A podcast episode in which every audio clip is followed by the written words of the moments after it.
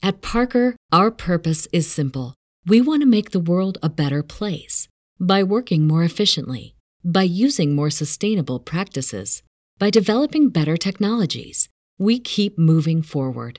With each new idea, innovation, and partnership, we're one step closer to fulfilling our purpose every single day. To find out more, visit parker.com/purpose. Parker, engineering your success. Robots Radio. Games, lore, stories, community. Just press play.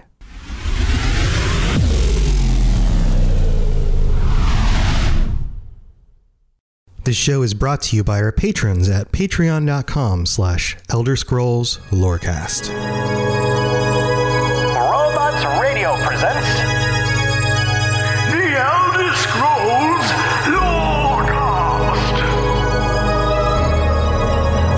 Welcome to the Elder Scrolls Lorecast, a place where the Elder Scrolls community can come together to discuss the boundaries of our knowledge about the universe of the Elder Scrolls.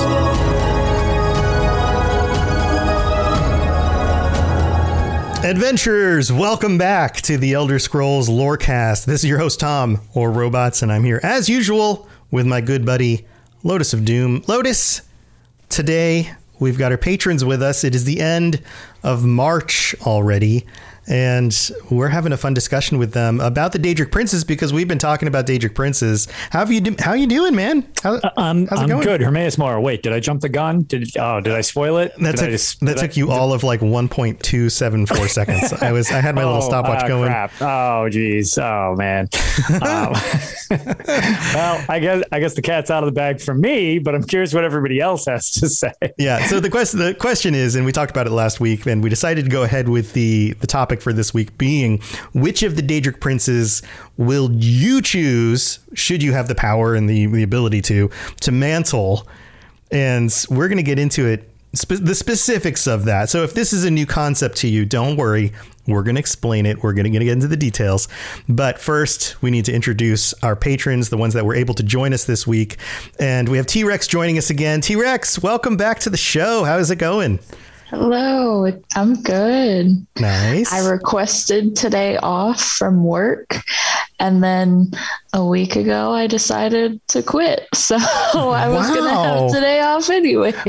wow. You heard it here first, everybody. This show is more important than T Rex's job. Mm-hmm, mm-hmm. It was just extra money. It's okay. I didn't need it. Yeah. I, I think the economy's doing great for everybody, so I'm sure. Yeah. Yeah. I'm sure that's totally not a stressor at all. Well, hopefully you have a better situation coming up soon. Yeah, moving. See, that's good. There you go. There you go. Well, good luck with all of that. wow. Um, well, I'm glad you're able to be here, and uh, good luck with the work stuff. Um, Yeah. We also have uh, Chef joining us. Chef, welcome. How's it going? Hey man, how you doing? Good, good. Uh, did you? You didn't have to quit your job to be here today, did you?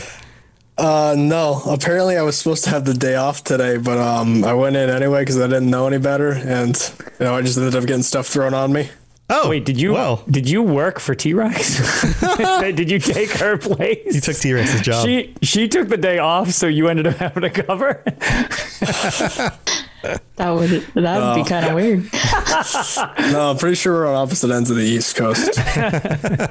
'Cause isn't like, isn't T Rex on the same side as uh as robots, and I'm on the same side as uh, Lotus? oh No, yeah, I'm over on the I'm- easty side too. we're all East Yeah, Coast, but, uh, but we're on the but I'm- South, and he's yeah, in the North. Oh, yeah. I'm on the north end. Yeah. Yes, that's right. Yeah, yeah. No, Yeah. you are up by me. They're Yep. they're the Southerners. We're the Northerners. Yeah. Yes. That's right. We're on yes, top. yes, yes. Not not Well, east west. yeah, it depends on which way the planet is in real. In any, anyway, um, North. Yeah. North. Welcome to Geography Lorecast. Oh boy. oh man, and uh, well, thanks for being here. And then we've got Ben of Temeria who's back with us. Ben, welcome, Hello. welcome back, dude.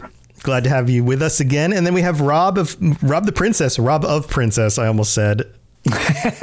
Rob of the Princesses. All right. Ooh, that's that sounds um Salacious. that sounds like you are like a man of the world. I'm the princess of the world. Oh, okay. Yeah. I am Rob of the Princesses. I've been to many lands and I've visited many princesses. Don't ask me for stories. I might have to kill you. Oh, all right. Wow, that got intense. Wow. Okay, Rob. Uh, glad you're here, buddy. Um, so, so let's talk about mantling. We're, we've been talking about the Daedric princesses and princes. I'm talking about princesses again. Um, Lotus and I are going back into the the Daedric lords, lordesses. Is that a word? And uh, we're, Eh. we- we- so we're talking about mantling. Now, Chef said, "Hey guys, I've got a definition. I've pulled up what mantling is according to the definition. Chef, why don't you share that with us to get us kicked off?" Uh, this is. I looked over a couple of them. I didn't go by the UESP definition, but I actually just pulled it from the fandom wiki. So don't eat me alive for this. But I think their definition is pretty succinct. Sure. They say the process of mantling appears to involve taking up of a role, which then grants the person the power and, to an extent, the identity associated with that role. And then the quote given to it is by Nuhata of the uh, is it the Sphinx Moth, the Inquiry Tree? Yeah. The the basic definition is walk like them until they must walk like you. Yeah, it's it's like um it's somehow somehow the the method works in that you are imitating until eventually there's no distinction between you and them. There's it, there's something going on there. It's it's a very mysterious process. Can I throw my two cents on that actually? Sure. Yeah. there, uh, it's it's the common concept that is in the lore, the whole myth making reality idea. Mm-hmm. I, I think the idea of it is just as simple as more that. Oh, my video cut out again. It's okay. Keeps doing that. Yeah. But I think it's more the idea that people will eventually start to associate the individual doing the mantling, I guess, the one taking up the mantle, as being more associated with the, I guess, topic it's related to than the original being. Like you think of like a champion of men, like back in the day, you would have thought, oh, Lorkhan or whatever. But now you're thinking, okay, Tiber Septim. So he effectively mantled that role by taking the mantle of being a representative of human mortals. Right. Right. And th- we could go into the whole. We could t- we could Yeah. discuss this for the whole episode. Just an example. Um, yeah, this is an example. Aramithius on Written Uncertainty does an episode about this, and there's debate. You know, does does that mean that because people associate some person or deity with that role that, that both things still exist? Does that mean that one person pulls the power from or one deity pulls the power from the other and eventually takes on that role and removes the other? Does that mean that one actually usurps the other and destroys the other in the process?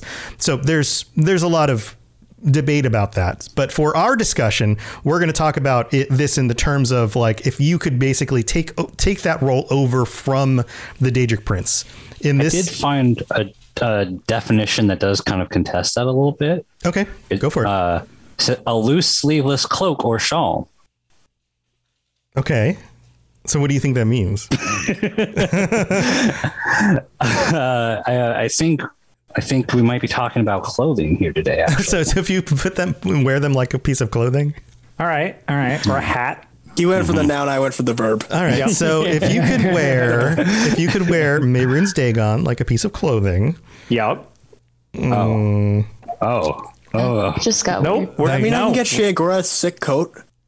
I mean, I don't see you- why not. You have to get him and the coat. I mean, technically, you. I think you can. wear Well, I can't piercing. replace Wes Johnson. You gotta, Why yeah. Like if you could wear him, you have to like carry him on your back in order to get the coat. Also, Isn't that what Savior's Hide is all about? Actually, Yeah, I was about to say, Savior's Hide. so that was him being mantled. so if you get like Clavicus Vile, you got to wear him and the dog at the same time. oh. Oh, Yeah, that gets that gets real weird. But why don't we go with the verb part and um, all right.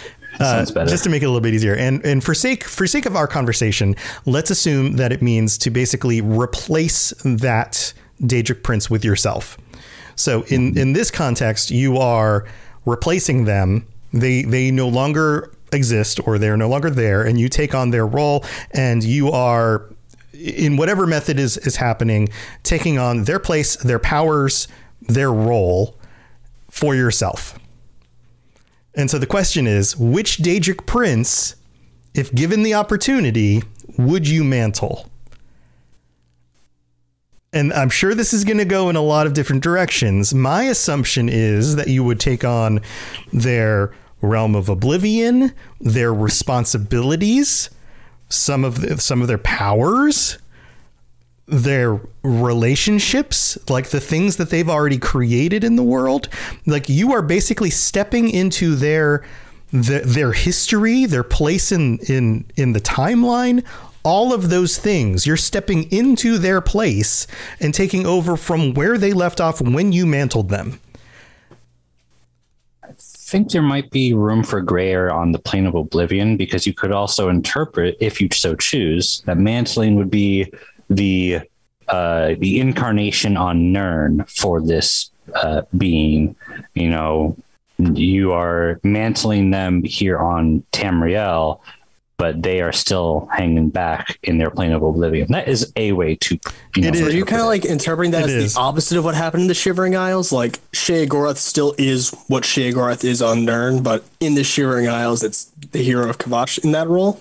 Well, that, like that's all very debatable. things? That's all very Yeah. debatable. Very good point. I'm just wondering if that's how like you're interpreting it because that's This is kind of the vibe I'm getting. But this I'm is not- all very debatable because because I, I, I just want to know your perspective on it. yeah, this is it's really this is my perspective on it because I don't know that that's necessarily exactly how that plays out because mm-hmm. there's there's debate about that. There's debate about like in Skyrim is Sheogorath actually the Sheogorath that existed before the Shivering Isles expansion or is that actually the hero of Kvatch who is now Sheogorath?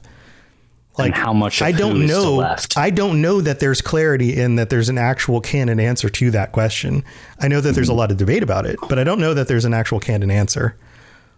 yeah, we only have a few like hard canon examples of what mantling is, and even those we're not entirely sure that that is what mantling was. Right. So for the sake of this conversation, we're just going to go with the idea that you are taking their place.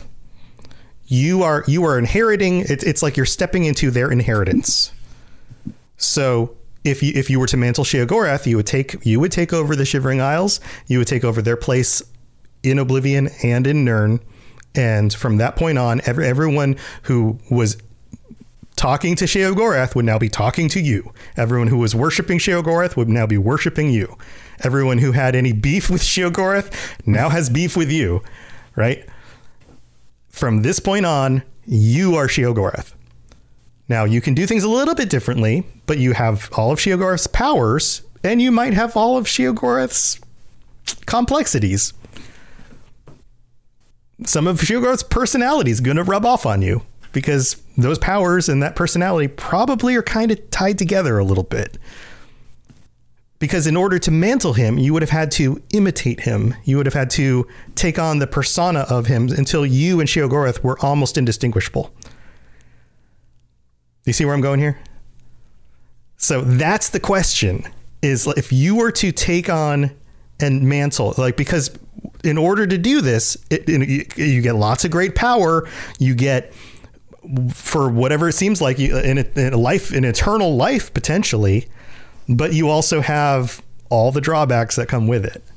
Right. And to your Sheogorath is also out of everybody to choose to go with, that's definitely possibly the most convoluted one because it's technically sort of two and also some of his attributes are kind of instilled as a form of punishment whereas like Right. some of the other ones might be a little more self-directed where he's got self-direction but with things that he has to specifically work with because he i guess wouldn't have chosen them or whatever i mean as much He as almost assume Has no self control. Yeah. He, like, yeah there- there's yeah His some of the- persona- some of his personality is was a like- little out of, out of the ordinary yeah, his Uh, personality personality was basically shoved on top of him. So he's kind of a weird example, right? right, right that's why i was like out of everybody to choose that was that's an interesting one to work with Right. The only one that might order- be a little bit more convoluted would be Jyggalag for the same reason. yeah exactly yeah the well, in other order half to be of the one of those two, you in order to be one of those two, mantle them, you'd already have to be in the headspace of Sheogorath. You already have to be kind of like, kind of out there. Yeah. R- right. Yeah. Yeah, something going Or do you inside that. become them after mantling them? Ooh. Well, may, yeah, maybe a bit of both, and Yes. especially because of the duality with him specifically. This is just turning into a Sheogorath cast. Uh, it always does, doesn't I it? know it, it's just interesting because y- y- you know you you've got the happy-go-lucky meme-worthy cheese version, and then the really sadistic. I'm gonna just like tear you apart because I'm bored. Skip rope version. with your entrails. Yeah, and it's like, all Yeah. right, well, those Yeah. are really extremely different from each other. So yeah, this that would be a a convoluted choice. I feel like out of all of them, not necessarily that it's a wrong one, but just feel like he would probably be the most difficult to understand the mantling of, which is weird because it's one of the only ones we've done in game. Yeah. So, who wants to go first? Now, before we do this, real quick, we could have done this in a different light. We could have done this conversation in a different way. But just so before we get anybody writing in saying, well, I can't believe they went with this definition of mantling, it's clearly not the right one. Everybody has their head canon. Can't like what is actually canon is still yet to be determined on all of this stuff, and we could very well do this same episode a month from now and take on mantling through a different definition. We're just choosing this one for this episode. So, who wants to start?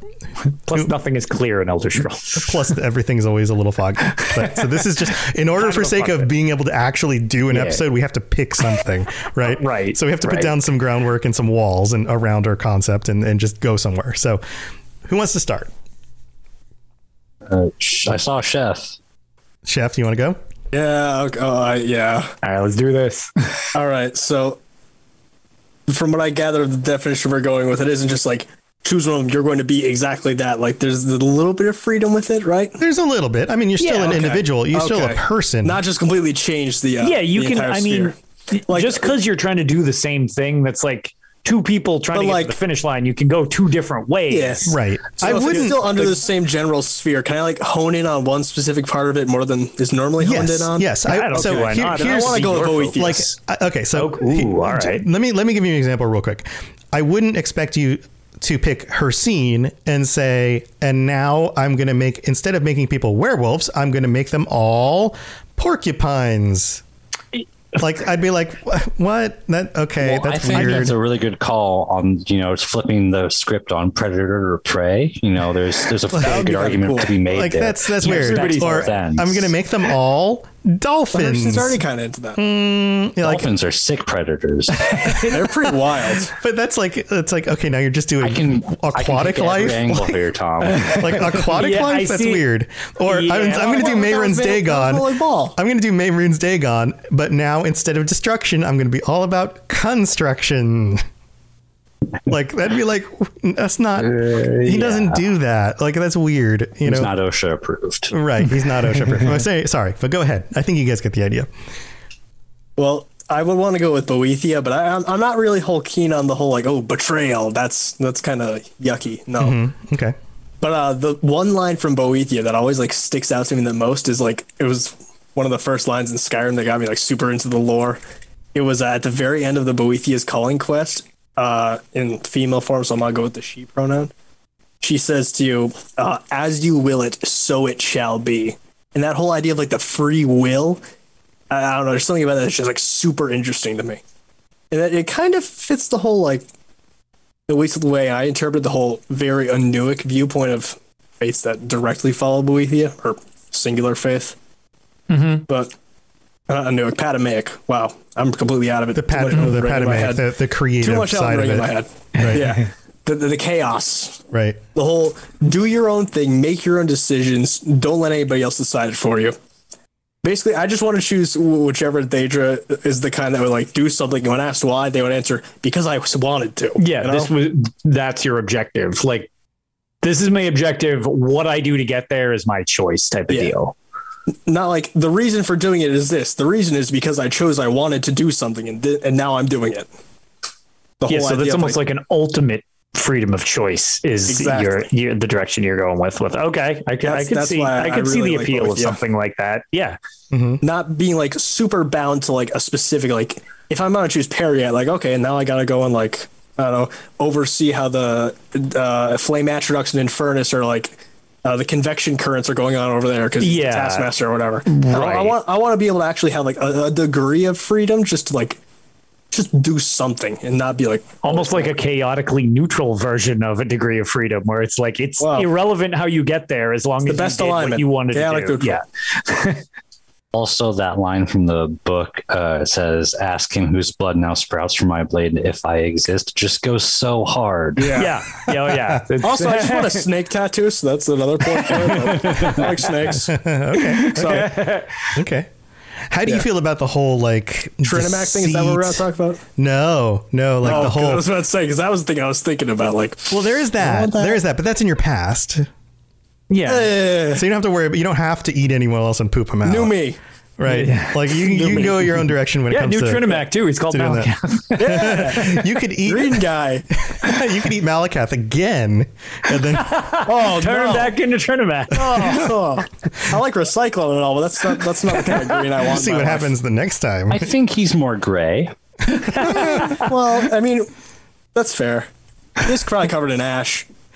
So, so here's the question. This is this is fine. So here's the question. So wh- how do you feel about the whole like deceit and treasonous and like what like those tend to be very negative That's yeah. phrases? My whole thing is if I can take that and have it be interpreted as part of that, like freedom of choice, like not being bound to a specific path, then I'm with it. If not, then eh, I'm not, s- Yeah, not, yeah, not too gets a little it. dicey if you have to do that, but more so Yeah. like that's fine if that's an option. Like Yeah, like I'm not about the whole like alignment. Like I'm not going to promote like go get the ebony blade, go like stab your buddy in the back with it. But like if there's something to gain from it, and you kind of got to like walk over somebody in the process, you got to do what you got to do. yeah. All right, right, I, all right. I, I kind of see where you're going with. So yeah, you're kind of like really the chill. Be. You're like the chill mob boss be. version Yeah. of Boethiah. Yeah. You're like the hey, you know, you, you I see what you did. You got to do what you got to do. You know, you got it. You got to do it. Sometimes you got to just you know. Are you hit- mocking my accent? Listen, no, no, I'm, I'm being, I'm being a mob boss. I mean, you got, you, I, know what listen, you mean. listen. I see what you did. You hit Polly in the back of the head. You know what you got to do. What you got to do to get that that rent money. I know, I know what you did, but you know it's okay. It happens. It happens. The new statue is just a snake holding a blackjack instead, so that you can club people. Right. It's fine. Actually, Boethiah's uh, sigil, because you know, like the, the symbols they have Yep. for uh, all the Danger Princes. I'm pretty sure you guys used them as the um the cover images for the original Danger Yeah, Prince yeah, podcast. yeah. The one of like the the snake holding around the fist. That's actually Yes. like I want to get something really similar to that as a tattoo next. It's a really cool image. yeah. Back to like the whole betrayal and deceit being too much. You could also just find parallels to uh, in the enantiomorph. There's always the rebel, and Boethiah definitely represents the rebel in that Right. enantiomorph, which is not really an inherently bad thing to represent. It's actually typically the winner in that situation. Yeah. I mean, Also, if you have a respect the war corrupt concept. king and, you know, the peasants uprise against it, well, okay, technically you're betraying your king in that scenario, but it's like, well, yeah, but if you're being mistreated, how is that? Exa- mm-hmm. exactly. It's all a perspective thing at that point. Right. So, to be treasonous and secretive and deceitful against a villain is actually a, a heroic deed. right. Yeah, but So- from the different perspective, that's being smart and coming up with a plan and sure. Exactly. Exactly. So, yeah, you're strategic.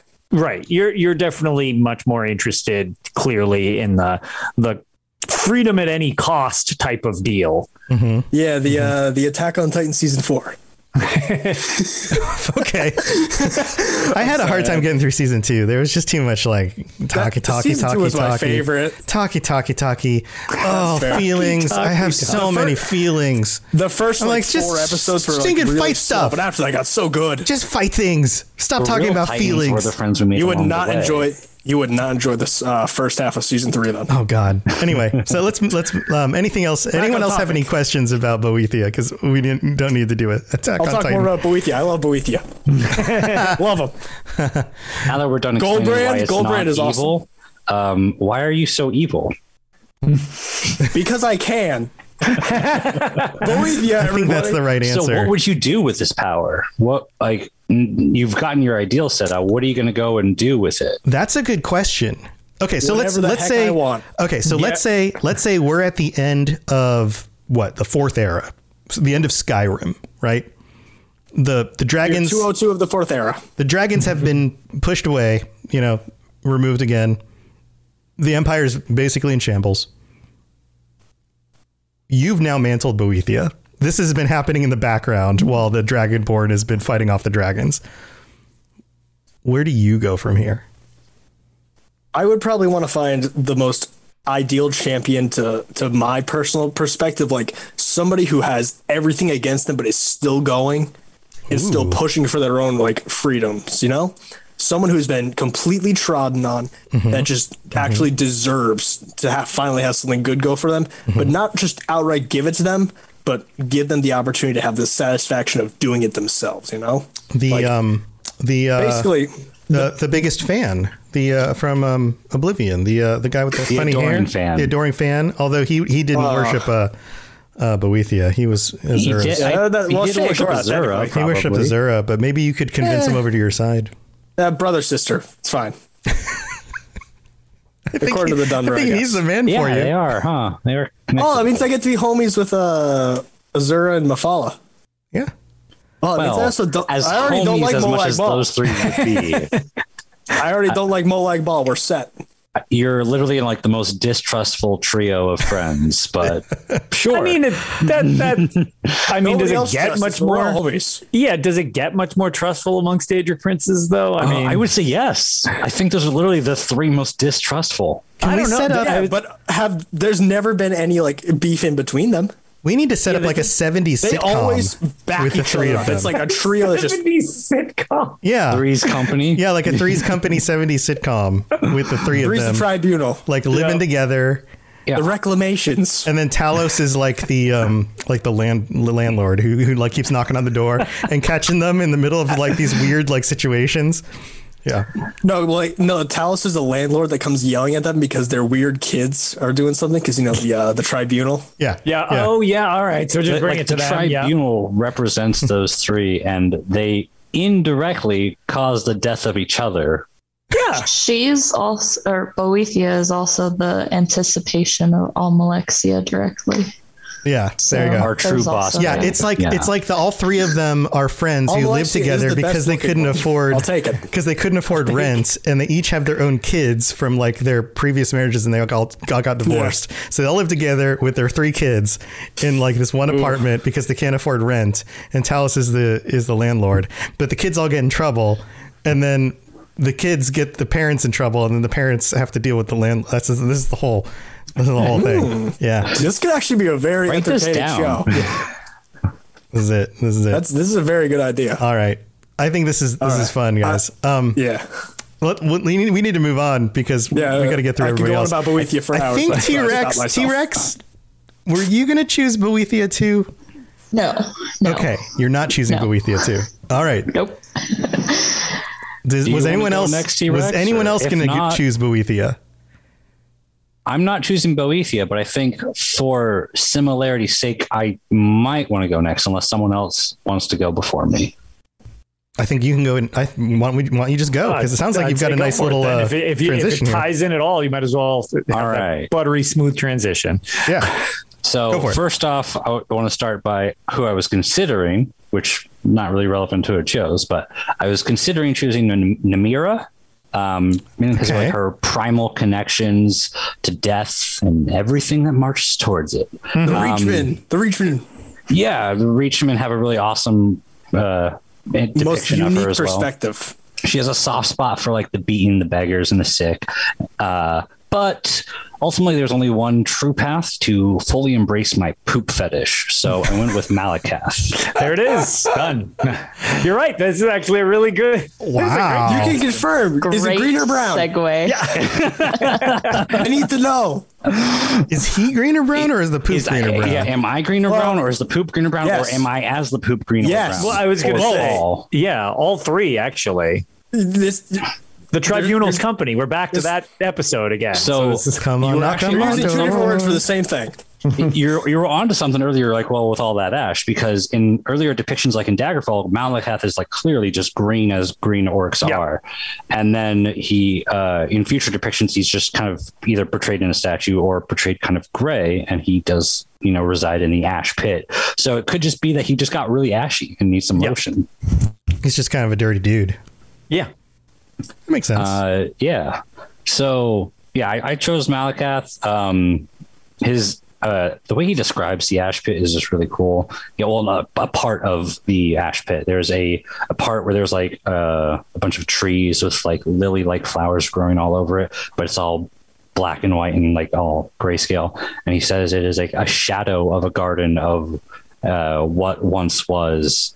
And it makes me think of like back when he was Trinimac, he probably had a plane uh, that he resided in that was probably beautiful and thriving and you know foresty. And this is just what's left that didn't get burned away.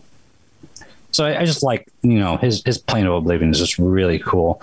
Um let's see what else do i have in here so the main reasons uh, the, the spheres that i'm trying to follow with that made me want to uh, choose him is that he's pretty much, if you're going the most literal sense, he is a social justice warrior, which is kind Hmm. of funny to think about. That's, a, that's a unique way of viewing him, but He quite I- literally is. no, I, I know what you're saying, but it's funny. I, I don't think I would have ever Doesn't he kind of more want his? phrased that way. But yeah, I, I see what you're saying. He stands right up for the off, actually. downtrodden. Yeah. Yeah, He- he's, he's, going- you know, he is- represented.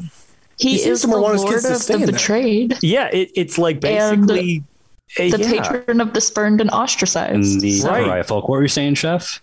But doesn't by that logic, wouldn't he just kind of want his his followers, his children, and the orcs to just kind of like you know stay ostracized, stay in your little camp, keep liking me, don't don't don't go Well, out to the Aedra, you know? That's kind of a conundrum. There's a lot of things like that. Like, Yeah. uh, in Christian uh, literature, Satan, Yeah. you know, has his followers, and it's like, do you want to keep them scorned in hell, or isn't Satan's goal to technically break out of hell because he hates being there?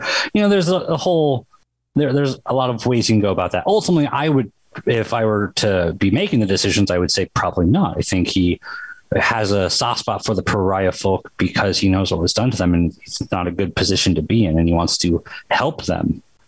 That's why he takes he literally like fathers over the orcs more than any Daedric prince father like parents over anyone.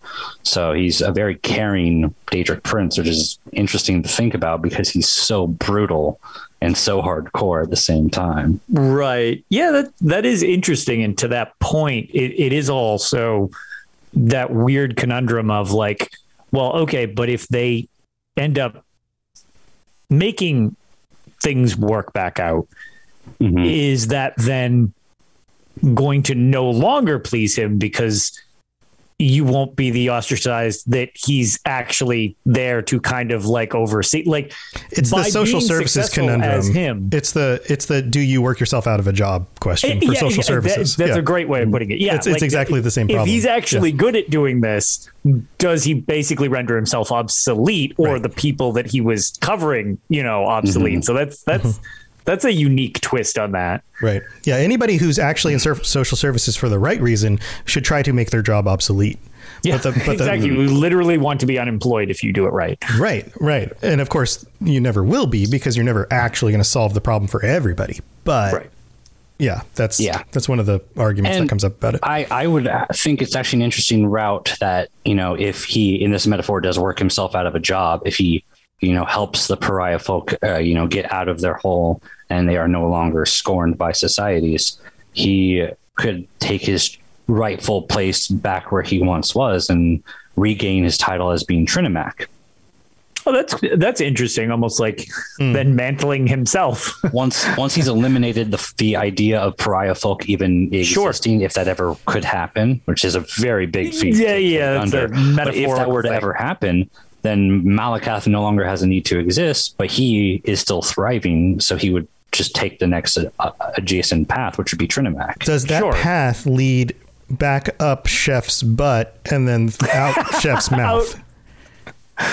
Uh, I guess Please no. one way to find Please out. no. I'd really rather not. no, I'm, I'm sorry, brought but you quiet down. You had Does it, do you have to unpoop yourself? do, I have to, do I have to like vomit him up in Paragon again? But it, it'll it's like a colonoscopy. It'll be fine. Yeah. You ever seen the opening scene of Ace Ventura? It's the reverse. Reversed, yeah, I of mean, course. oh my god, yeah, Wow. I don't all the way, show just anymore. Say, all the way through. all right. Uh, so that I think is mainly what I had for ideals behind it. And I, I like the idea of him, you know, become like removing the the uh, aspects of him that made him Malacath, and then restoring that idea of him being Trinimac. That's a cool idea. Yeah, this Yeah, is some cool that's, stuff. that's actually a pretty neat con- and I just like the way that you worded that. That's actually, it seems really accurate, Unpoop? but I just never thought You like the way like I worded unpoop? that. Uh, yeah, that that Yeah, was that was definitely it. that was yeah. exactly what I was thinking. That's okay. Cool. Cool.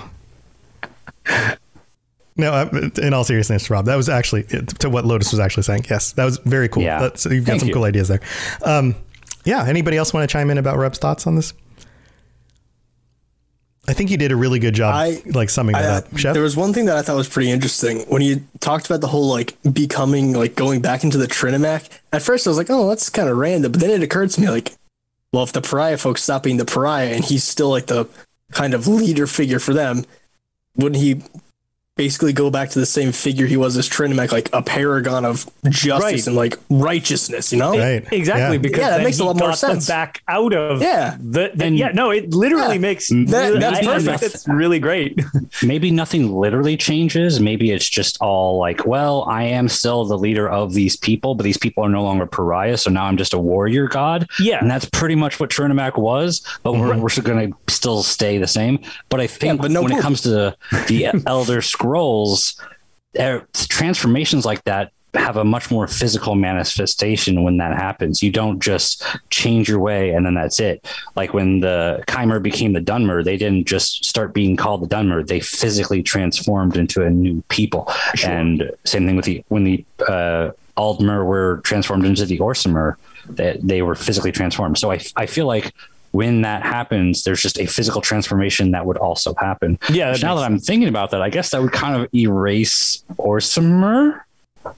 theoretically And then we would There would bring be back s- Aldmer. or, or- well, or they would, or they would continue to evolve into s- whatever the next thing we is, get They- some really become a cool new hybrid of species, yeah. Aldmer and Orsimer Ooh, that'd be cool. or some sort of continued, Cadmar. yeah, continued evolution of the. They're like, the, they're like the, they're mer, but they're buff. They're awesome. Yeah, they have the big chins. yes And They then already I have did big have chins. uh, some points about what I would do. Yeah, yeah. so that Um, was my next question. Is like, okay, at the end of all this, where what is your Yeah. what is your goal? So I, I I had two game quests, in-game quests that I liked. I both took place in the Skyrim game, and I just liked the concept of those quests, and I would take those and turn them tenfold. The first quest is the uh, it's what is it? Retaking Thirsk, which is uh, the Thirsk Mead Hall Solstheim quest, where you help either the Nords or the Reeklings, technically Skaal, uh, or the Reeklings um, take control of the mead hall because they're fighting over it.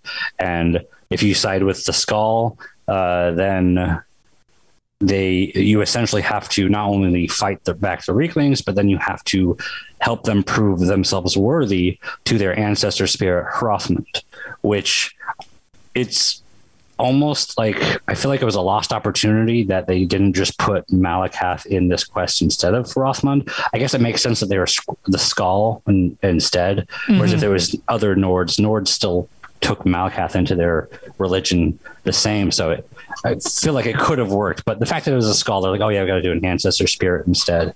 But they they had to prove themselves worthy to the spirit and say like, okay, we we fought back. Here's our we have the meatball. Can we have permission to, you know, go back to our lifestyle? And he ends up, you know, saying no, and they say we don't care. But that idea of proving themselves worthy in a you know, a physical manifestation that we, we took it back from the Reeklings, but also did we earn it back at the same time? And then with the uh, Daedric quest for Malacath, there's a pretty similar uh, aspect in that going on when you help the Orc tribe at uh, Largashbur. There is the chieftain named Yamarz, who's a total d bag, and you gotta help with the ritual, summon him blah blah blah. Yamarz wants you to do everything for him and complains that you're not doing it well enough. yeah and then wuss yeah, he he's like, well, I'm too old, and you know, I got this really heavy armor, and I can't do this, and you you go fight that giant for me. Which is, uh, and then you you end up proving that the tribe is still worthy by doing all this stuff for them, and obviously Yamarz is not worthy and gets smote by a giant and yeeted into the heavens. Yep, one of my favorite yeet sequences in Skyrim. The yeet sequence. It's so funny. Like I like I remember one the first time I did the quest, I I looked away as I like I exited the cave and I like looked away to go grab something. I come back, I'm like, where did Yamarz go? And then he just falls from the sky. I'm like, what? Found you. now for that armor. yeah. Uh, but like, so what I would do is, essentially what those people did in those quests is I, as uh, the mantle of Malacath, I would travel across all of Tamriel, not just the orcs, because I mean the giants clearly worship Malacath as well, because the giants are the ones who took that shrine from the the tribe.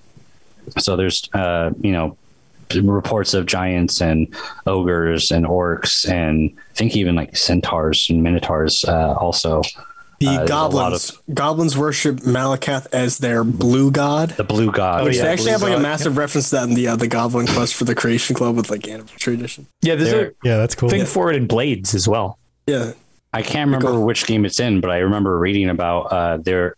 There was a group of goblins who thought they were worshiping Malacath, and it was just a dude that painted himself blue. yeah, that was the uh, the Creation Club thing. Was it? Okay, Yeah, yeah. he he like accidentally covered himself in like ink or something from like mushrooms he was grabbing. Yeah. but it was like, oh, I guess the goblins like me now. and it was like, okay. oh, one of them's getting too smart. Put him in a cage, and then that one you get.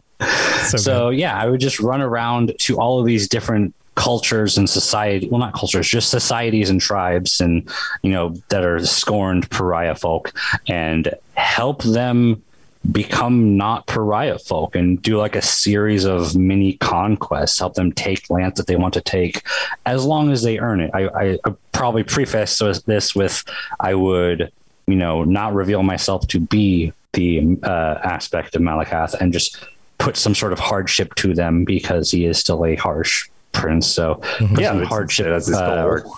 or Yeah. suffering that they have to bear Yep. through. Hide the soup spoon, make them find it, you know, make it very difficult when they have to sit down at, you know, supper. Y- y- Yeah, that, That was cheap- actually exactly what I was going to do.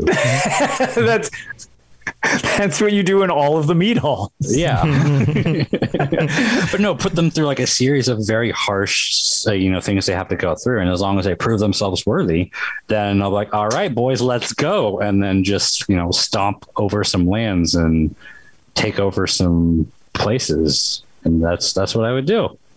Nice. That sounds great. Sounds I like, you got that. a plan. I like that. That was yeah, I like that. Yeah, real good. All right. Well, tell you what, we got to take a break here and thank our patrons, which is like you guys and a whole bunch of other people. and uh, we're going to come back and talk to the rest of our patrons about who they're going to mantle. So don't go anywhere. I am so excited about our sponsor this week, Marvel Strike Force. I freaking love Marvel Comics. Growing up, I collected comics and the trading cards, and I've seen pretty much every Marvel movie they've made so far. So if you're into Marvel like I am, go check out Marvel Strike Force. This is a mobile squad RPG. You can collect and unlock all the different heroes. You fight against supervillains. There's a campaign, there's a blitz mode, there's an arena, there's a constantly evolving meta. And right now they're celebrating the Deadpool anniversary event. This is a mission from Strike where you log in the first time and you unlock this generous gift containing character shards, an anniversary diamond orb, gear, a bunch of other items. It is absolutely the right time to jump in and try this game out. Click the link in the show notes to download it now and then use the promo code MAXPOOL, M A X P O O L, MAXPOOL. Don't miss out on all the free stuff and thanks again to Marvel Strike Force for sponsoring this episode. Enjoy all your favorite sports like never before at BetMGM. Sign up using code CHAMPION and receive up to $1,500 back in bonus bets if you don't win your first bet. When you register with BetMGM, you'll get instant access to a variety of parlay selection features, live betting options, and the best daily promotions in the business. And with BetMGM at your fingertips, every play and every game matters more than ever. Remember to use code CHAMPION and receive up to $1,500 back in bonus bets if you don't win your first bet. Place your money line, prop, or parlay bets with the king of sportsbooks today. BetMGM and GameSense remind you to play responsibly. See BetMGM.com for terms. 21 plus only, Virginia only. New customer offer, subject to eligibility requirements. Rewards are non withdrawable bonus bets that expire in seven days. Gambling problem? Call 1 800 Gambler. Promotion, promotional offer not available in Washington, D.C. At Parker, our purpose is simple. We want to make the world a better place by working more efficiently, by using more sustainable practices, by developing better technologies. We keep moving forward. With each new idea, innovation, and partnership, we're one step closer to fulfilling our purpose every single day. To find out more, visit parker.com/purpose. Parker, engineering your success. The skies are marked with numberless sparks, each a fire, and every one a sign. So this week we've got two new patrons, Rob S and S S Seth P. I almost did it backwards. Seth P. who signed up. Welcome to the Patreon. Um, thanks for signing up. Wow, and to all 88 of our patrons right now, holy moly! Thank you for supporting us it, it is wonderful to have you guys all supporting the show. We really appreciate it. And a big shout out to Mr. Gami Boy and Noodle Al Dente, our tier five actual Daedric princes. I'm still waiting to find out what their Daedric powers are, but uh, you know, let us know. And um, you guys know the spiel here. If we've helped you get through your work days or your, you know, or heck, if you just want to help us out, go to patreon.com slash Elder Scrolls Lorecast and check out all the different tiers. You get ad-free episodes. You can join us for these chats. You can get t-shirts and stickers, all sorts of fun things. And we'd really appreciate the support because this is my full-time job. This is what I do. And your support helps make the show keep going and it helps, you know, pay the bills and I really do appreciate it. So thank you so much for everybody who helps support the show. Also, we've got a new review. This review is awesome. It comes from Nerd Dad in the United States. Um, that could describe so many of us, but thank you, Nerd Dad. This uh, review says uh, this has quickly become my favorite show. Five stars. I love the more casual episodes like best vacation spots in Tamriel. He, he's meaning these patron chats, um, and also the deep dive episodes on the Daedric Princes. I like how the host is active on the community surrounding the podcast. Great show.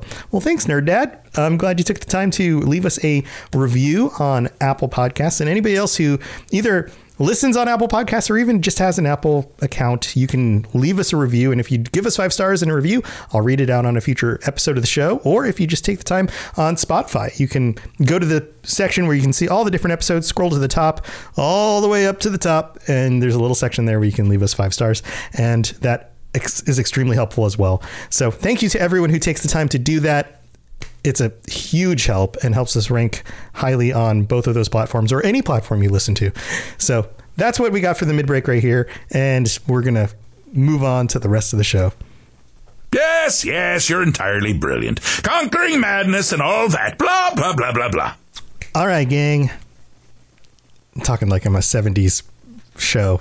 all right, gang. Isn't that what in the 70s? That's like on Let's the sitcoms. Like in Scooby Doo, they always say like, "All right, gang." Nobody says that anymore. All right, gang, let's get them. So, uh, who wants to go next? Ben, T Rex, T Rex. Can I can go? All right. Who are you thinking? Um, so I will say Malacath was one of the ones that I considered mm-hmm. Um, mm-hmm. because of the same reasons that Rob put out there.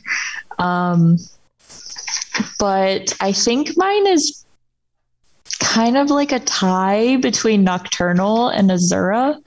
Okay. But I Ooh. feel like I love Nocturnal more. so okay. I'm gonna have to go with Nocturnal on this. Um, she's kind of I I just and I'm gonna go with she because that's you know what she's always more common. Yeah. Yeah. Yeah. Um, and especially her interaction with the thieves guild like i loved that in skyrim. And um, she's shadowy elusive mysterious.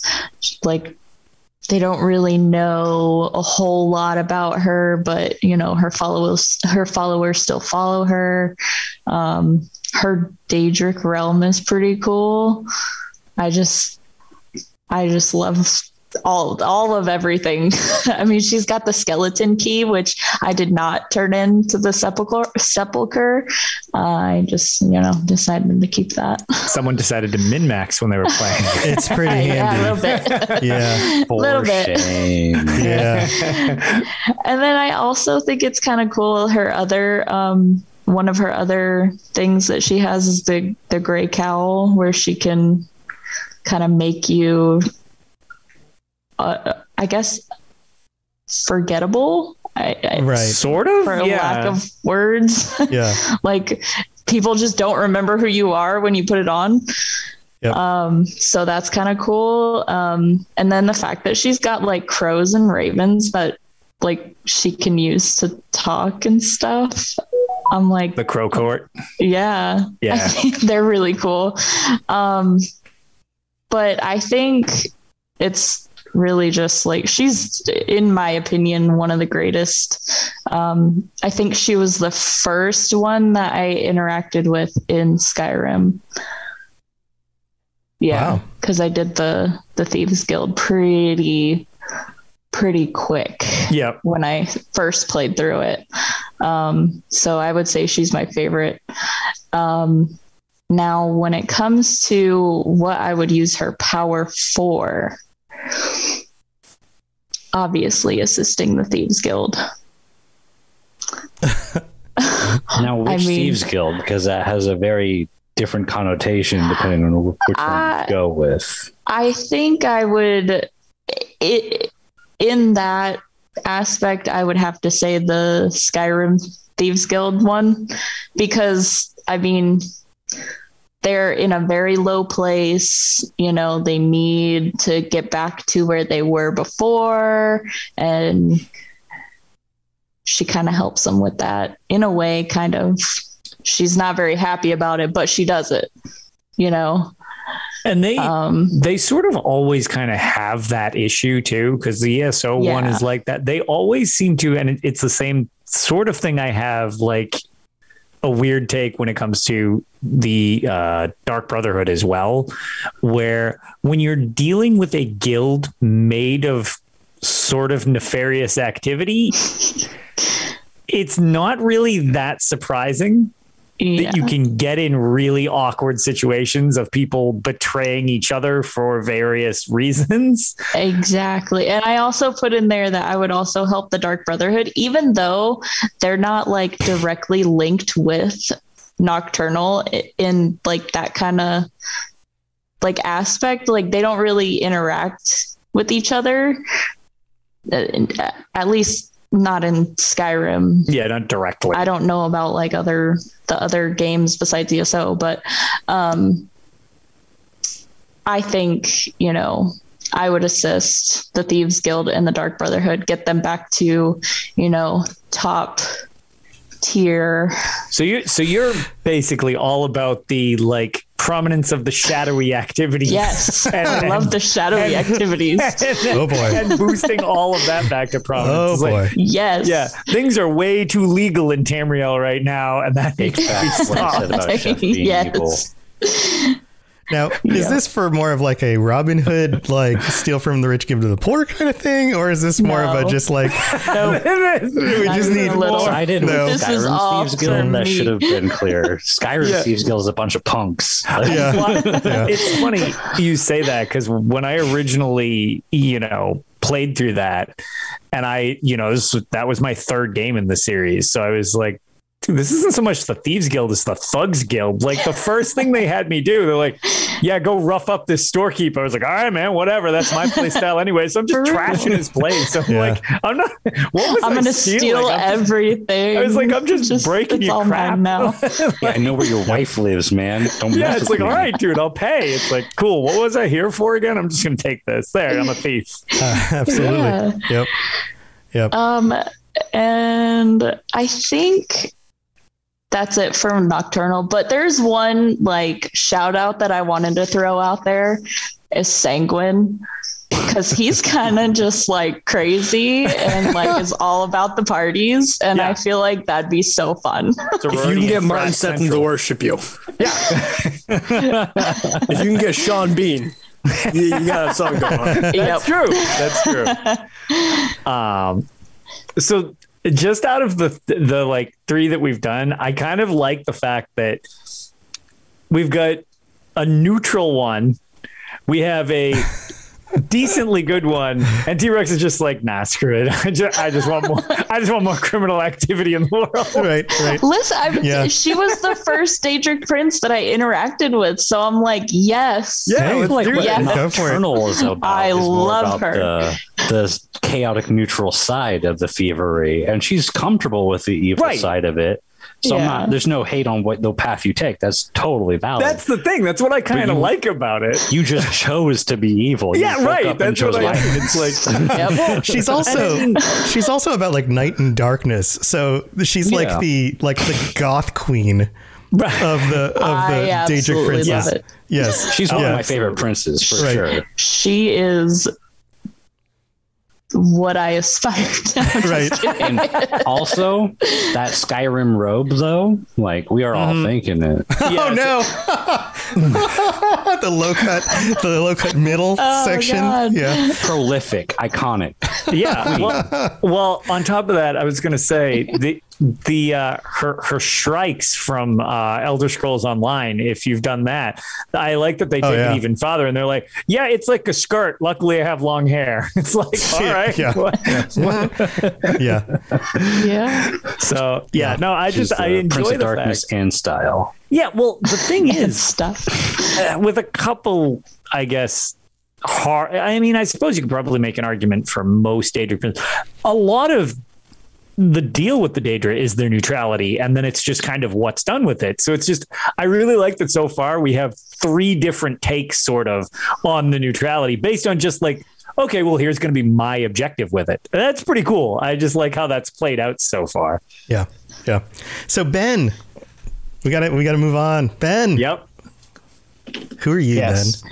Which one? Um, so if you if you know me, I'm a big Witcher fan, so this should be no surprise. But uh, Hircine is my Called favorite. I thought so. I thought maybe. I thought maybe. um it, it's more of my like you know love of werewolves and traditional monsters and whatnot but um the also i would say Hircine has a lot more freedom compared to a lot of the other Daedric princes because he can just frolic in a forest Frolic. literally like do whatever he wants and frolic and you know do whatever he wants. And let alone you have not only when anybody with lycanthropy dies you take them to you know your own planet of oblivion but now you also have more lycanthropy lycanthropy in tamriel. So you have your own like little minions on top of that in both realms.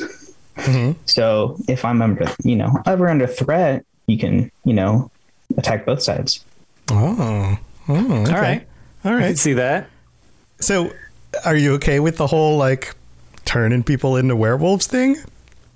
why not It is a it's all good Yeah, it's a I- gift It's a I mean, gift. shit. What's the problem with compared to other like like versions of werewolves we see in media i would say like this the elder scroll werewolves to where you have the you choose when you can transform and you uh-huh. actually have mental cog- i mean in most places That you have mental depend. cognition It depends. Yeah. That seems to be mostly just a companions thing because when you see the uh, what's his name, Sinding in Falkreath, you Yeah, know that he he has like no control. he has he, 'cause He was he has- cursed. her seems that he was cursed but he specifically says he went to get that ring so he could control his transformations. True. Right. So correct I- it So we definitely can be changed quite a bit because I was going to say it's why some people get bent out of shape with Elder Scrolls Online, but it, I mean, too bad it's canon because they say it is and they own it. So whatever, I'm going with that as canon for now. Um, there's a lot of control in that one as well. But as I, player character. I, as the player character, so I And think a it. lot of it is like one of those things where it's very situationally dependent on how it might have been bestowed to you. It seems like if you go looking for it, it's a lot less aggressive against you than if it's kind of like, oh, I contracted it and I hate this and it's a curse type of deal. Because Hircine's a lot of times also likes to give you a sporting chance. I feel like if you reject his gift, you're less prone to being quite as aware of the situation. Right. I have a theory about how where uh, lycanthropy works in uh, Elder Scrolls, and uh, it starts with there are two wolves inside you. oh, I'm okay. serious. I'm serious. Okay. So there And- is there's alright. the wolf of the curse, and Uh-huh. there's the wolf of the gift.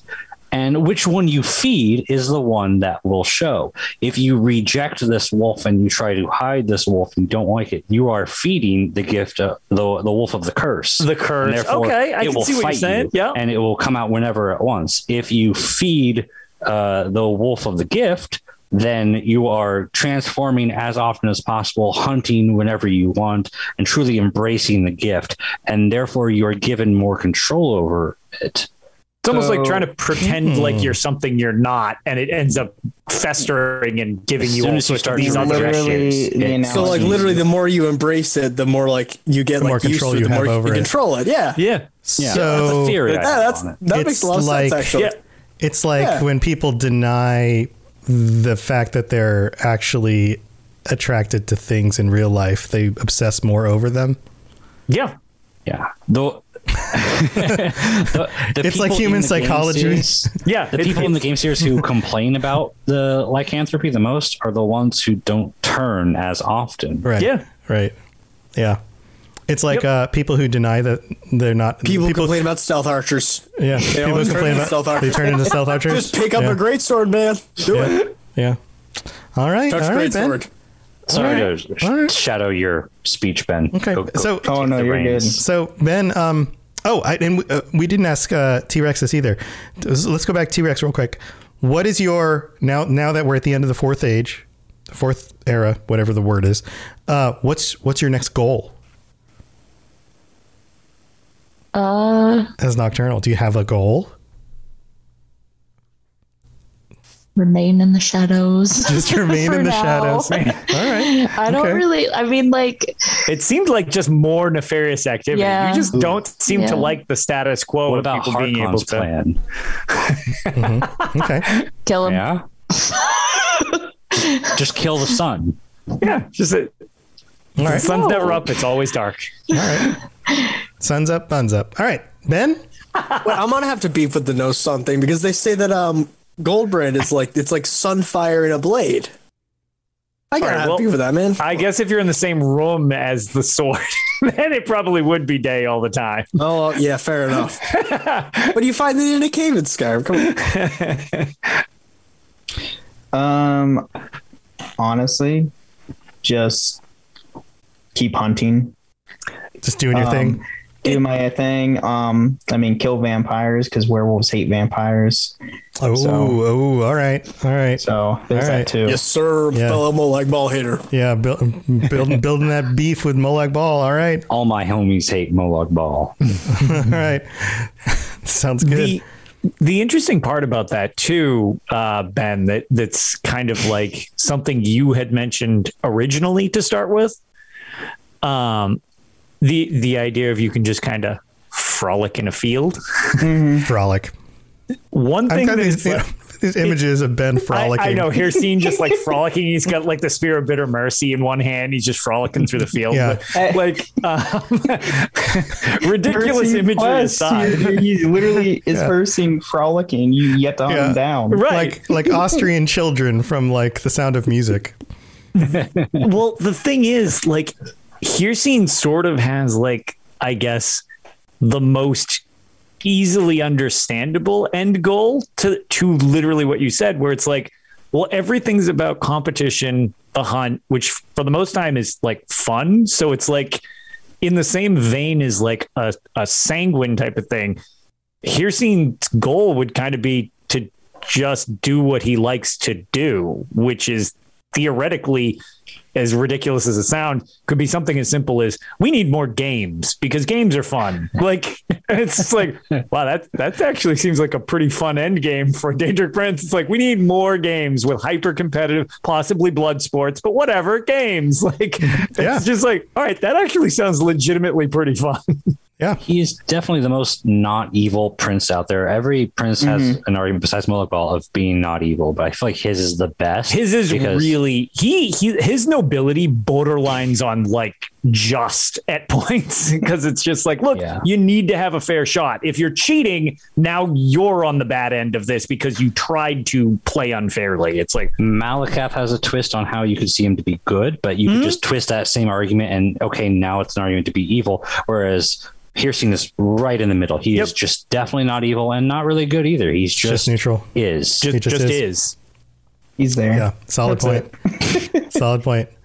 Well, these are these are cool. We've got um villain behind glasses who wrote in because unfortunately villain couldn't be here tonight. couldn't join us but Uh, villain says that he would be Hermaeus Mora, which is a great transla- transition because we know we know Lotus is going to pick Hermaeus Mora. And Lotus, let me know if you you agree with some of this. Uh, what is better than pursuing knowledge?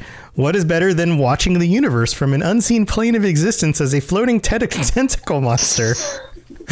Well, I can think of a few things, maybe. no absolutely we're sharing our thoughts right now All right. V- villain is on the same page as me go go on Um, for me, collecting and studying the workings of the universe is a hobby, so why would I not want to take over from the one true collector? I have no reason to kill or conquer, dominate or enslave. Knowledge is all that I seek. so there's villain. I mean, I, th- I think that actually does sound really cool. Yeah. So I, because, you know, I, I kind of just share, obviously, that the joke to start this was like, oh, Hermaeus Mora, just surprising no one. But Yeah. to jump on that just from, from like, because I, I like that too. One of the things that I do like, not jokingly or, or ironically like about Hermaeus Mora is in, in a similar fashion that we were talking about, like goals and stuff like that. The extreme neutrality of Hermaeus Mora, where it is literally about observation and collecting knowledge, which is kind of interesting because in a less demonic form, it's something I just like to do in my real life. Like I like to just hear about different perspectives on things. Sometimes I'm like, that's dumb, and I totally disagree with you. Sometimes but I judge you about it, Yeah, but, but like, and and but who doesn't? but, but the thing is, like, if I try to explain my point to someone, like, say I disagree with somebody, well, if I don't understand your perspective, how can I expect you to understand mine? So I need to have a grasp of why you think this way if I intend to actually ever try to explain in a way that you might comprehend why I disagree or agree with you as well. And the idea of just collecting all this knowledge, there isn't really an objective to Hermaeus Mora in the series other than I just need more of this, which on the flip side is is a little bit of a I'm not sure if it's seen this way to other people because it's got a bit of a tragic side curse to it where because that is the only goal. And when you go down eh, everybody jokes about rabbit holes of like oh i'm on wikipedia for you know 5 minutes and then suddenly i look up and it's been 3 hours later. The thing about something like that is if your life is this obsessive search even though you will be in a position of knowing a lot having all this information, being able to generally accomplish probably most everything you aim to do when you actually want to do something, because you'll be able to see all these outcomes and everything like that. That weird, obsessive, I can't sleep attitude, I get that about certain things. That that's a little bit like I guess maybe relatable for my thing, where it's like, ugh, that's like sometimes you kind of need to like snap out of it. So it's one of the few weaknesses I've always found kind of interesting about Hermaeus Mora because you see it a couple times where it's just like his objectives come when it's like a thorn in his side that he can't know something. So that's where all of the focus goes is to knowing that one thing. And the rest of the time, it's just, yeah, I'm just doing my thing, just collecting stuff, just observing how things go, planning things out, don't even really have a lot of objectives. And it's just like a fascinating sort of existence to have.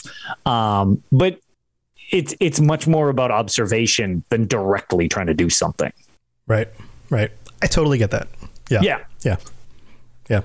Now, is there a thing you would do different being Hermaeus Mora, or is that just is is it is it as simple as just well that's just what you do because that's what Hermaeus Mora is? Well, my only thought would be based on this like sort of like the idea that Hermaeus Mora, I, I've always loved the idea that like, okay, scrying the tides of fate is, but the fact that uh, I believe it was from the forums where it was just referenced by Kirkbride, where it's like Hermaeus Mora is the scraps of knowledge from previous Kalpas. I, I forget the exact, but like the concept of that is kind of neat because essentially Hermaeus goal, I guess, would be to continue beyond the existence that's currently happening, including brethren and sister Daedric Princess. like, because he would theoretically want to carry over and not just have the slate wiped entirely clean because that's what he's made out of. So, like, that knowledge almost comes at a like an interesting cost of like, well, what happens if you don't collect that knowledge? So I don't know. I, I like the idea of just like, no, the goal would just kind of be to continue to see all paths through. Know, you can't even refer to it as time, I guess, because mm-hmm. Kalpa is a kind of not linear time, and then through Kalpas, yeah, through right, time right, plus so, time plus time plus time, right, right, and then and then it's like, okay, well, does he know the alternate sides of theoretical dragon breaks? Like that would be part. So would he know the different version? It gets kind of weird. what is knowable and unknowable knowledge? So like he wants to know. Yeah, exactly. Well, either way. So yeah, I, I, guess. Can he tell me when Elder Scrolls Six is going to come out? Is, is, that like a piece of knowledge Meta that nobody will ever know? Twenty fifty five. No, that's sooner than I was expecting. Um, I'll take it. But yeah, so like, I, I guess I would kind of just like then you maybe have because again you know different relations to mortals old hermy is very neutral to the point of being callous which is interesting because that's you know it's one of the few things where I'm like all right well that's that's unfortunate because it's not even like oh don't get on his bad side it's more of like you've become a nuisance I can't be bothered with this and it's like Chuck dead it's like all right well yeah. we're really disposable, which is a little unnerving. Um, so I don't know. It, maybe finding the knowledge to understand that uh, mortal existence matters a little more might be in his benefit, but yeah, that that I mean, would I think be a positive ally with some 42. 42. 42. You can yeah. read books that aren't from his universe. Yeah. Interesting. Okay. Yeah. Okay. I understand the arguments to say that Hermaeus Mora is neutral. I, I and I do kind of agree with it, but he's also very vindictive at times. Well, and, and that's very why, yeah, you, you're you're you're right, and he definitely, and that's kind of why I wanted to bring up the callousness. It's it's kind of like from a mortal perspective, you can definitely have like, okay, this is like do not get near Hermaeus Mora. Like this is real problematic because as long as you're beneficial to like a neutral cause with him or a you know a beneficial cause toward Hermaeus Mora, things will probably be he'll bestow you some great gifts to get to help him get to where he's going. But the second you try to get something away from him for your own right or you kind of like have this oh well this is mine like you can't have this or i'm i need to use this to my benefit to the vindictive point it's like well okay you're objectively not useful to me which is whatever but then when it's like now you're a hindrance to me potentially getting more knowledge or maintaining it it's like no now you need to be eliminated like we're we're done with you yeah which is very bad from the mortal standpoint because it's like okay well at the drop of a hat you can be thrown in the trash essentially, which is very concerning. Is like for the Dragonborn DLC, is he mm, neutral? Yeah, like when he stole our kill on Miraak. Yes. yeah. Yeah, I'm biased against him because he, he's a kill stealer. you just downed him. It was his kill. I, I, I wanted it. Come on. But is, is I he did all the work. because the Skaal were just getting in his way and they were no longer useful to him, or is it an evil, like intentional, sinister plot that he w- did all of this stuff for centuries? It seems. I'm not actually sure what the numbers are. It seemed a long time to your just only strike the Skaal. This was only against the Skaal. The, the things he did with Miraak, the things he did with the Dragonborn, all of this was just to get some secrets from the Skaal. That- and that's kind of reductive, I think. And he did a lot of evil stuff just for that. It yeah, and and I could kind of see that, but like it's one of those situations where I think in in terms of that, it's whatever the ends are would justify the means of him acquiring what he's going to acquire, which There's there's When- no cost too high for the knowledge. The road to Yeah. hell is paved with good intentions. Right. And any Exactly. any Yeah, amount of knowledge he that he does not any any amount of knowledge that he does not currently have is worth any amount of cost. Yeah. So Right. to him, And- because he's an infinite, eternal being, and any amount of time and any amount of pain and suffering to mortals is, Is worth insignificant. Is insignificant. It's And- it's i i if it's if it's two years and one one death, or if it's two thousand years and two thousand deaths, it doesn't matter. It's the same amount to him. Yeah. And to Rob's point, though, which I, I think needs to also kind of, with his prior knowledge and the quote that I love of scrying the tides of fate, he's going to actually know how a lot of things are going to play out potentially and could lean into them. Like if he knows that, But like, probably won't. Exactly. So it's like, oh, so and so is holding this. Well, if we'll use just Miraak because we've been using that a lot, like, okay, Miraak is going to use what I give him and kind of become self righteous and do his own thing because he wants power. But it's like, well, I could use that at a later date to do this really slow play to end up getting to the sky. It's like, well, then at that point, it's like, okay, there, there's like, from the from the mortal perspective, it's like, man, that's pretty screwed up. Like you're really taking out a lot of us for the sake of one thing, just because you know how to play off potential destinies.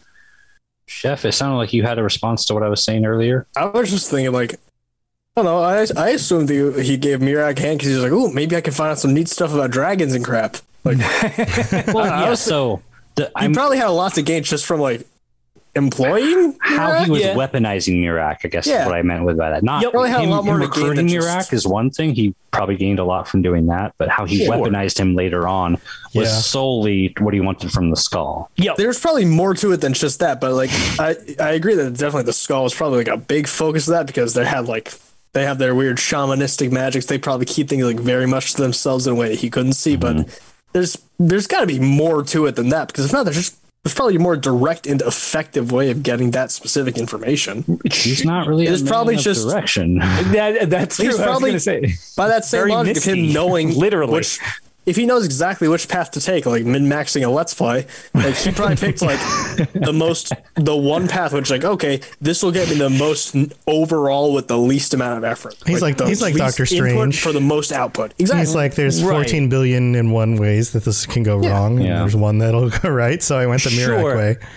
But then you've also got the side effect of if he takes a more circuitous route, what other things can he pick up along the way? So it's like Exactly. Mm. it's one of those things where there's all these routes, and theoretically, he's got eyes looking at all of them. It gets kind of hard to keep track of the potential ways of getting to what you want to get to. well, he some probably of picked which- that best route. Which, right, but then He's very much there- not all knowing, and his goal is to become all knowing. So he's going Right. to try to become. Uh, he's going to gain as much knowledge along the way. Yeah. So sometimes it's almost like it's weird. It's almost practical for him to be impractical in certain situations because it will give you other outcomes, even if it's something as simple as how did this group react to me doing it? It's it's just, it's weird when you start dealing with. I, I think you and I had talked about this. I don't even remember if it was on, on on a podcast or not, Tom. When we were just like, it gets hard to comprehend when you start talking in like infinity concepts. Yeah. And it's like if there's inf- infinite timelines or potentials that things could play out, and how would this do it? it starts getting hard to wrap your head around what's going to get you the most out of it when you have literally everything at your disposal. It gets kind of weird. Yeah, the And equations just work like out subtlety. strangely. Yeah. Yeah, e- exactly, exactly. Yeah. Well, guys, we're getting close to the end. Um, but I I need to chime in. Yeah, I was going to say you don't get to escape without this. And What- I want to know. I'm gonna I'm gonna toss one in here. Um, this one will be quick. I'm gonna go with I, I could also say Hermaeus Mora because of course learning all these things would be fun and being who doesn't want to be a creepy blob tentacle eyeball monster. Damn straight. I would just I would still go with the chompy claw version, but Oh yeah, lobster crab. no, I probably wouldn't. Um, uh, okay, I'm gonna go with I'm gonna go with Clavicus Vile because he gets a good good boy. He gets a Doge. Who doesn't want? Who doesn't want a? Who doesn't want a good boy? That's fair. All Please right, tell me there's more. and Nope, And- it's just solely based on dog. You imply there needs to be more of a reason. I mean that's a pretty good reason. That's good. That He gets his own. He gets his own good boy. you might have just sold me over Boethiah on that. I, I I mean, know. I was going to say he's the only one. Quite I- I pleased like with the And, and this good boy this. can like shape shift. Shapeshift. so- He can be in whatever kind of good boy he wants in whatever moment, right? And he has a funny accent. And he's a funny accent, and in Redguard. and he um he gets to make really he gets to be like basically he gets to play game show host with everybody Yeah, all the time. say this is because you want to be a game show host, isn't That's it. That's it. He gets to just be like, "All right, let's make a deal, buddy. Here we go." But here's my thing. What's your end goal? Having fun, man. It's more, just, more game it's shows? just having fun. I want to be the host of the Game Show Network. This is Tom. This is end it. This is it. This is. I'm, he's just like, it's just kind of like Hircine. He's just having a good time. He's just making some games, having fun. Welcome to the price of life. The price of life. Welcome to the price of life. That Do you want to live? Sounds like one of his games. Yeah. Sounds awful. Go co- go collect me a bunch of I don't know claws from some mud crabs. Go. Seven rat butts. It's like that Coldharbour quest where you like have the three teams. I I'm trying to remember more about it to describe it, but uh, Angolf the Undying's in there, and uh, Three teams. That's been a while. you you it's essentially you are in, you play you do take place in a game show in Coldharbour. It's not Molag Bal who's running it, but it's one of his Dremora like lieutenants, and you have to play his little games and Oh, I remember that. It's a pretty fun quest. You, you try to just like, am I going to save these members of the Mage Guild or these members of the Mage Guild? Or Uh, I yeah. So that's what I about would do. That's what I would do. As a non ESO player, I'm so confused. Yeah, Yeah. no, I've. So you got to play through these quests. Entirely about that. You got to play through them. But I think that would be fun. Um, and then I can be as good or evil as I feel at any moment. uh, Clavicus Vile is kind of like ex, like just flat out evil. I've never seen him. Yeah, like, he's, yeah, he's he's very much kind of like give me an example of a wish He's- he's, granted that helps someone. yeah, He's, that, there he's isn't just like a big middle self-serving. fi- He's well, he's got a thumbs up and a middle finger at the same time. He's, Well, he's all right. self-serving. He's he does He- it for his own is- enjoyment. I would um, genuinely like to know. Like, He does it for his own enjoyment. Let's No, just, I, I've got him. one, and it makes me sad that I have to reference this in a positive way. But in Elder Scrolls Redguard, um, with that audio clip that we played, so you end one? up in the fields of regret, and you are actually after that audio snippet that we subjected everyone to. Um, Clavicus actually asks you a riddle, and you are placed in front of two doors with this riddle in front of you. I don't remember it off the top of my head, but more or less, you are trapped in the fields of regret due to awkward circumstances. And if you can solve his riddle, he just straight up puts you back where you need to go. No strings attached, safe as because I think he expects you to get it wrong, and it's kind of like a weird riddle.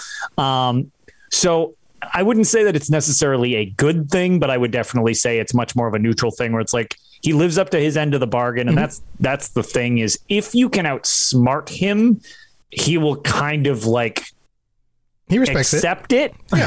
he like he won't cheat, but to your point, his end goal is to like how can I screw with you for my entertainment? Right. And it's who like can I kill along the way? Right. And it's, you know, like that's the thing with the rueful axe. It's like, dude, that's way more messed up than the actual thing. Like, but if, if you can basically out salesman him, you can get something out of him. But I would never say he's necessarily good so much as he'll play by his own rules, even if it actually pisses him off occasionally. Mm-hmm. Mm-hmm. Yeah. I ca- make a good point. I, in my experiences with him, he seems like explicitly evil. Yeah, and a lot of times he is because his enjoyment is like basically mortal suffering. Like It's for "Ah, his own is funny to me." enjoyment. So it would Like, be for my own enjoyment, yeah, but whatever yeah, that is. he does have this awkward sense of I guess honesty slash reliability, where if you actually can get one up on him, he he won't find a way to He's weasel out of it. 'cause He doesn't honorable. lie about it. He's honorable. Yeah, He yeah. honors he honors the, the, the deal. Yeah, yeah, exactly. Even even though he probably won't like it because he'd much Oh, rather yeah. you have to like hatchet your daughter or something horrible. Of course. Of He's course. a classic gin. And yeah, he, yeah, yeah, yeah. and he gets a and he gets a doge. and a doge. And a Which- doge. I will probably be Boy. in the minority here, but I pr- pr- Barbas is probably one of the most hated characters for me. Really? Well, he can be slightly He's the most useful follower in Skyrim. He's immortal. Yeah. There are plenty of immortal immortal doge. ones, and they're not No, not he annoying. literally can't be downed. I I will say also, if you are a big fan of Barbas, because I generally am most of the time, if you want to like Barbas less, find easy. Barbas in ESO. Because I wanted to punch Barbas in the face in Oh, ESO, no. not in Doge form, but in weird Scadarfin form because he also has a human form that's well human he's got a Daedra form that's Yeah. Humanoid. really annoying Yeah, that's true. That's true. Yeah, keep him a doge. It's better. yeah uh, yeah Doge only Yeah, got the shirt only. off.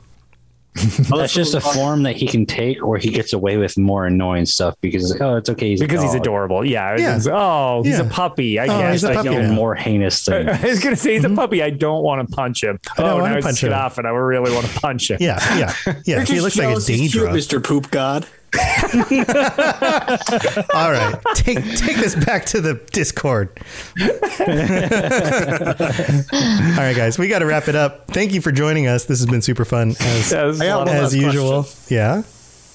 How are we? How do we tie this all up into like one big Daedric game show where we have all of our different like spears in it?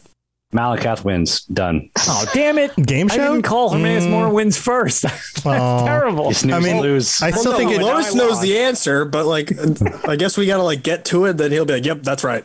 Yeah, that's correct. I just agree that you were correct. That's So it's like a game show. We have we have Ben with like uh the hunting and all. It's the game part of it. I guess tournament and ten blood. So we're doing something like that. I- There's think- a I luck aspect to it with T Rex. I think we've just created a TV, like a TV network, where Clavicus Vile runs a game show. Uh, Hermaeus Mora does like the sports, like the Hermaeus Mora does the show. commentary. He does the Yeah. sports stuff, Clavicus Vile does the prize. and then and then the, the three of you, journalism? three of you are in a, se- in a like a '70s sitcom together. Oh.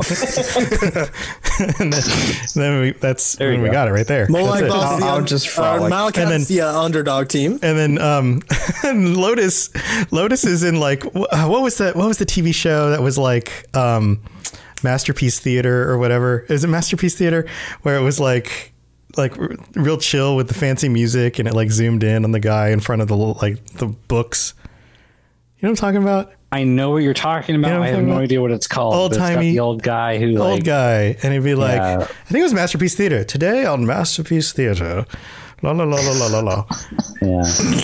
yeah that's There's been a lot of tropes ripped off of him because of like Yeah. the setting he created. yeah that's uh that's Lotus all right. I'll allow it. Can Except- I specifically do the la la la la la thing? yeah except you're Hermaeus Alright, Mora so you have to talk part. like Hermaeus Mora Right. No, no, it has to be really, really slow. It's a 19 minute intro to every episode. Yes, yes. Accurate. There you go. That's our t- new TV network. That's everybody. Don't accidentally pause it because you have to restart. oh, yeah. nice. yes. Well, guys, thank you for joining us. Let's go back through. And if you have anything you want to share that you're doing or ways people can reach out, feel free to let people know. T Rex, I'm in the Discord. Are you looking for a T-Rex. job? uh, no, actually. okay. So instead of my job, I will be volunteering as a victim advocate. Oh, cool. Um, Oh, for nice. school, so I can For you. Finally graduate with my master's. well, nice. Ooh, Good- good. that's exciting. Yeah. Yes, Well, good luck with ready all that. be done. Yeah. Awesome. Awesome. Yeah. And like you said, you can get reached out to on the Discord. So Yep. you'll be on there. And I also am T Rex uh, nine. I want to say it's like T Rex nine 94, four isn't it? three one something like that on Twitter. Rolls off the tongue. Perfect. Perfect. Awesome. Well, thanks for joining us, Chef. Uh, my username is pretty much the same on everything. You can find me in the Discord with the chef, and then the last part of it's in there. Good luck spelling it. um, fight me on Master Duel. I've been playing too much of that recently. Cool. I know. That's it. Cool. All right. Awesome. Ben. Uh, yeah, you can follow me everywhere at Bennett Tamaria. Um, and then um, project wise, I know Tom knows this.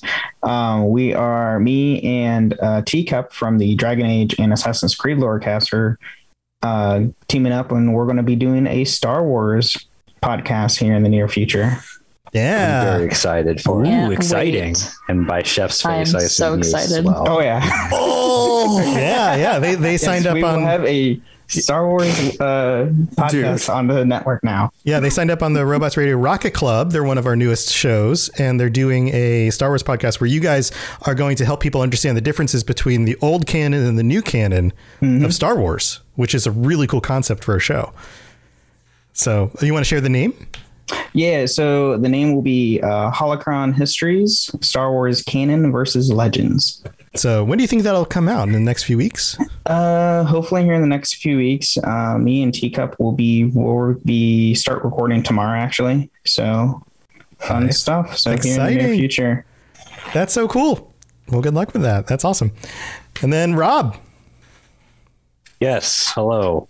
Uh, first off, to any of the listeners who don't watch the video version of this, uh, Chef's face journeys are reason enough.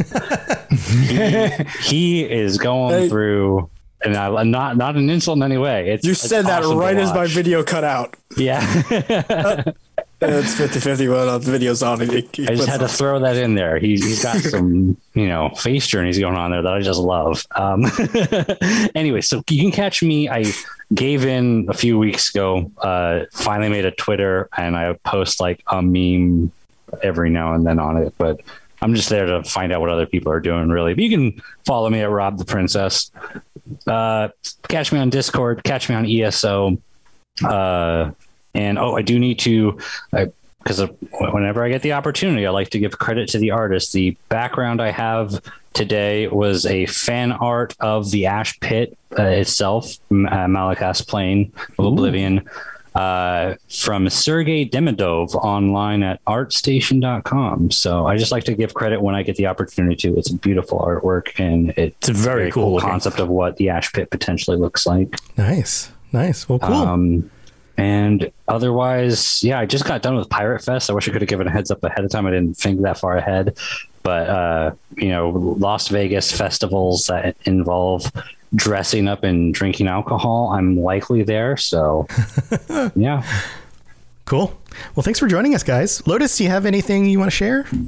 No, not really. We got Tales of Tamriel this weekend. You can find me doing all my stuff. Lotus of Doom. Hey, that's it. That's that's, Sounds that's all my self promotion. Yeah, it. that's all my self promotion. That's the thing. Go to it or whatever. yeah, go to it, or you know, it's there for your entertainment. Well, there you go. There you go. Uh, let's see. I've got my shows, of course. You guys know where all this, that stuff is robotsradio.net for my stuff, all the different lorecasts I do, uh, including the Lord of the Rings lorecast. Episode five came out this week. We're talking about the coming of the elves. And um, man, we're already five episodes in, so this is moving fast. And uh, see, we've got all the other shows on the network over at robotsradio.net. Lots of different things you can listen to. So if you're looking for more po- podcasts, go over there. Check out the big list. Lots of cool stuff. And then we've also, uh, you know, got streams and stuff different nights of the week for my shows or games that are going on uh, at Robots Radio on Twitch and YouTube and Facebook, all those channels.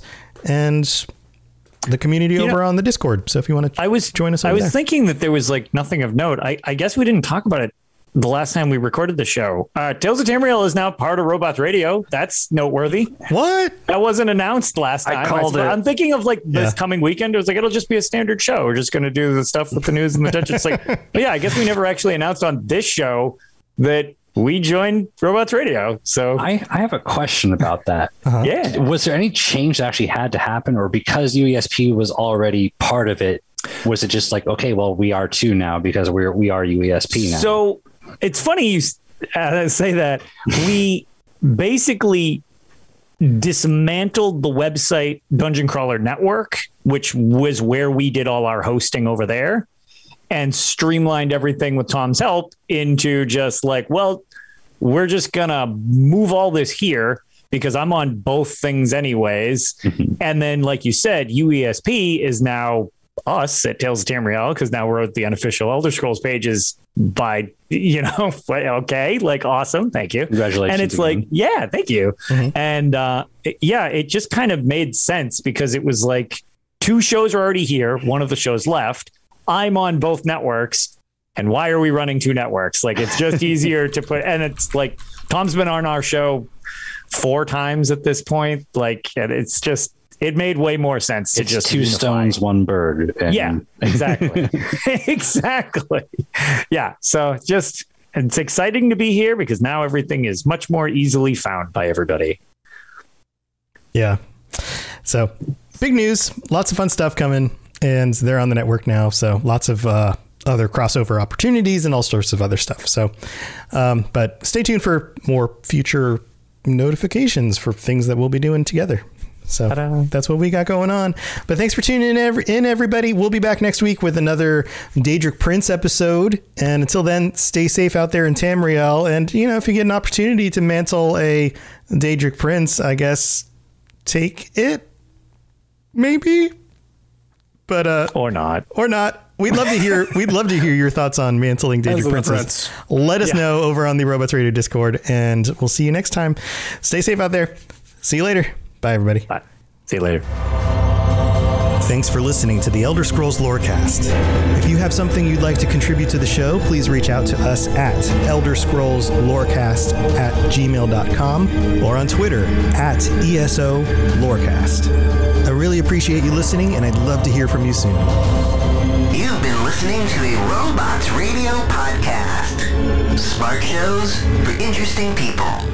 Check out all the shows at robotsradio.net. Hello, gentle listener. Every Friday, be sure to tune in. What the hell are you oh! doing, Ampersand? Hi, Charlie. I'm sorry I broke in. I thought I was the only one that talked to myself. Well, I'm letting everyone know about the Fumbling Four and the Almighty Crit. Woohoo! It's a 5e live play podcast. Join us every week. Where do we find it, you old crusty coot? Uh, anywhere you can get all your podcasts. You'll find it every Friday, you stupid cat.